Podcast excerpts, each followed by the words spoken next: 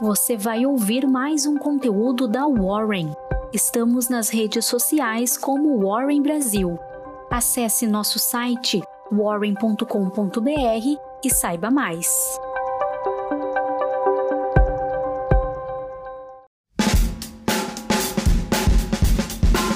Fala pessoal, bom dia. Estamos começando agora mais uma Warren Call. Meu nome é Iago, eu sou analista de investimentos aqui da Warren. Sou eu quem irá guiar vocês pela nossa Morning Call. Na agenda para essa quinta-feira, hoje é dia de relatório de produção mensal da OPEP+. Nos Estados Unidos, ficaremos de olho na inflação ao produtor, o PPI mensal. Wall Street divulga dois resultados trimestrais nessa quinta-feira, o Airbnb e a Disney. E aqui no Brasil, o evento fica por conta da apresentação de resultados do segundo trimestre do BNDES. A B3 vai dar sequência à divulgação de balanços trimestrais com a Azul, Bradespar, Magazine Luiza, Arezo, Banrisul, BRF, CCR, CPFL Energia, Cirela, Energisa, Exetec, Light, Rumo Logística, Sabesp, Sanepar, CLC Agrícola, Grupo Soma, Grupo Mateus, Espaço Laser, Americanas e Lojas Renner. Os fatos aí que marcaram a sessão da quarta-feira, a proposta do voto impresso não alcançou a exigência constitucional de 308 votos, sendo aí arquivada na Câmara. Após dois meses de altas, as vendas do varejo do Brasil decepcionaram e caíram em 1,7% em junho em relação a maio desse ano, o maior destaque negativo ficou por conta do segmento de tecido, vestuário e calçado, que recuou 3,6%. Nos Estados Unidos, a inflação ao consumidor animou o mercado ao vir em linha do esperado, avançando 0,5%. Vindo agora para a Bolsa Brasileira, foi uma sessão volátil. O Ibovespa encerrou a quarta em queda de 0,12%, mas sustentando aí os 122 mil pontos.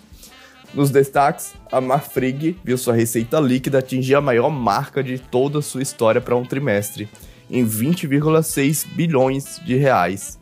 A cifra representa um crescimento anual de 9%.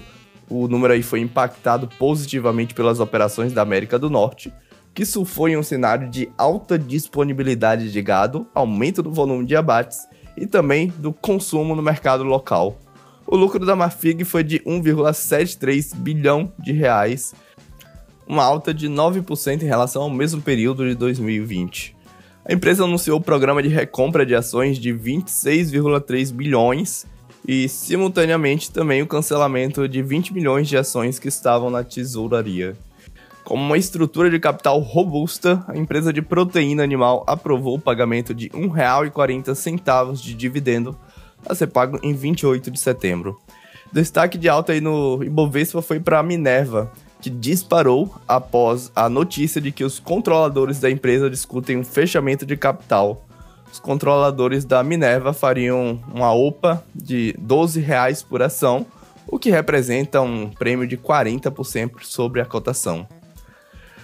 Destaque de energia foi para a BR Distribuidora, que caiu 3,36%. Ela reportou um lucro líquido de 3,9 bilhões de reais no segundo trimestre desse ano, um salto de 103% em relação ao ano passado, quando a companhia foi impactada pelas medidas restritivas impostas pela pandemia.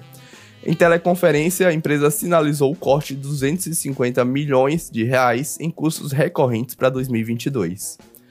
A GetNet, braço de pagamentos do Santander Brasil, recebeu o aval da CVM e da B3 para a listagem de ações e aguarda agora a SEC, que é a Companhia de Valores Mobiliários dos Estados Unidos, para poder estrear de fato no Nasdaq. A seguradora de saúde Qualicorp despencou no Ibovespa após o anúncio de seus números trimestrais. A Qualicorp caiu 15,6%. O lucro líquido pós-participações minoritárias recuou 28% na base anual. A Qualicorp registrou um lucro de 90,3 milhões de reais. Esses fracos números foram resultados do alto cancelamento de planos de saúde no período. A Porto Seguro registrou um lucro líquido de 658,6 milhões de reais, praticamente estável em relação ao segundo trimestre de 2020. Destaque para o setor financeiro, que viu seu lucro disparar mais do que 1.200%, chegando a 103 milhões de reais. Altamente beneficiada pela crise de Covid, A Positivo registrou um lucro líquido de 51,54 milhões de reais no segundo trimestre desse ano, revertendo aí o prejuízo de 8,6 milhões de reais no mesmo período do ano passado. Positivo subiu 6,5%. O resultado foi impactado pelo crescimento da venda de notebooks. Impactada também positivamente pelo reconhecimento de crédito não recorrente, a varejista CIA registrou um lucro líquido de 69,2 milhões de reais no segundo trimestre desse ano, revertendo prejuízo de 192 milhões de um ano atrás. A CIA caiu 5,2%. A receita líquida da empresa foi de 1,17 bilhão de reais, quase 300% superior ao segundo trimestre de 2020 e 6,7% inferior ao mesmo período de 2019, segundo o qual a CIA disse que é o período mais comparável aí operacionalmente. A rede de farmácias Drogazil registrou um lucro líquido de 266 milhões de reais, uma alta de 465% na base anual. Além de divulgar os números do trimestre, a RAI anunciou também a aquisição de 100% da plataforma Cuco Wealth e a recompra de 3 milhões de ações em até 18 meses. A Notre Dame Intermédica também divulgou os balanços e registrou um prejuízo líquido de 48 milhões de reais no segundo trimestre.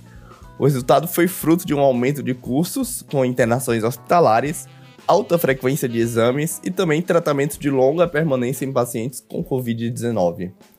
Indo agora lá para a bolsa norte-americana, Wall Street encerrou o movimento da terça-feira com Dow Jones e o S&P 500 em alta e o Nasdaq em queda. O Dow Jones ganhou 0,6% para fechar 35.485 pontos, recorde de fechamento. O S&P 500 também teve recorde de fechamento, em alta de 0,25%, e o Nasdaq foi negociado em queda de 0,16%.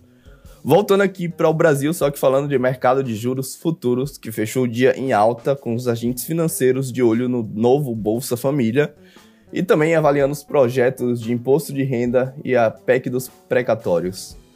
No mercado de criptomoedas, o presidente do, da SEC dos Estados Unidos voltou a defender o fortalecimento do poder regulatório da agência na regulação de criptomoedas. Na esteira de recuperação, o Bitcoin sobe ao máximo de dois meses em 243 mil reais. Mais perto das 18 horas, a cripto recuava levemente aí para 240 mil reais. No mercado de câmbio, o dólar voltou a fechar em alta ante o real, com os investidores cautelosos do clima incerto aqui no cenário doméstico. O real amargou a pior desempenho global nessa sessão. O dólar comercial ficou cotado em R$ 5,22 e o DXY encerrou em queda de 0,16%. Bom, pessoal, por hoje é isso. Estamos 100% atualizados para começar essa quinta-feira. Lembrando que hoje, às 19 horas, teremos live para falar do resumo da semana Espero vocês lá e até amanhã na próxima Warren Call.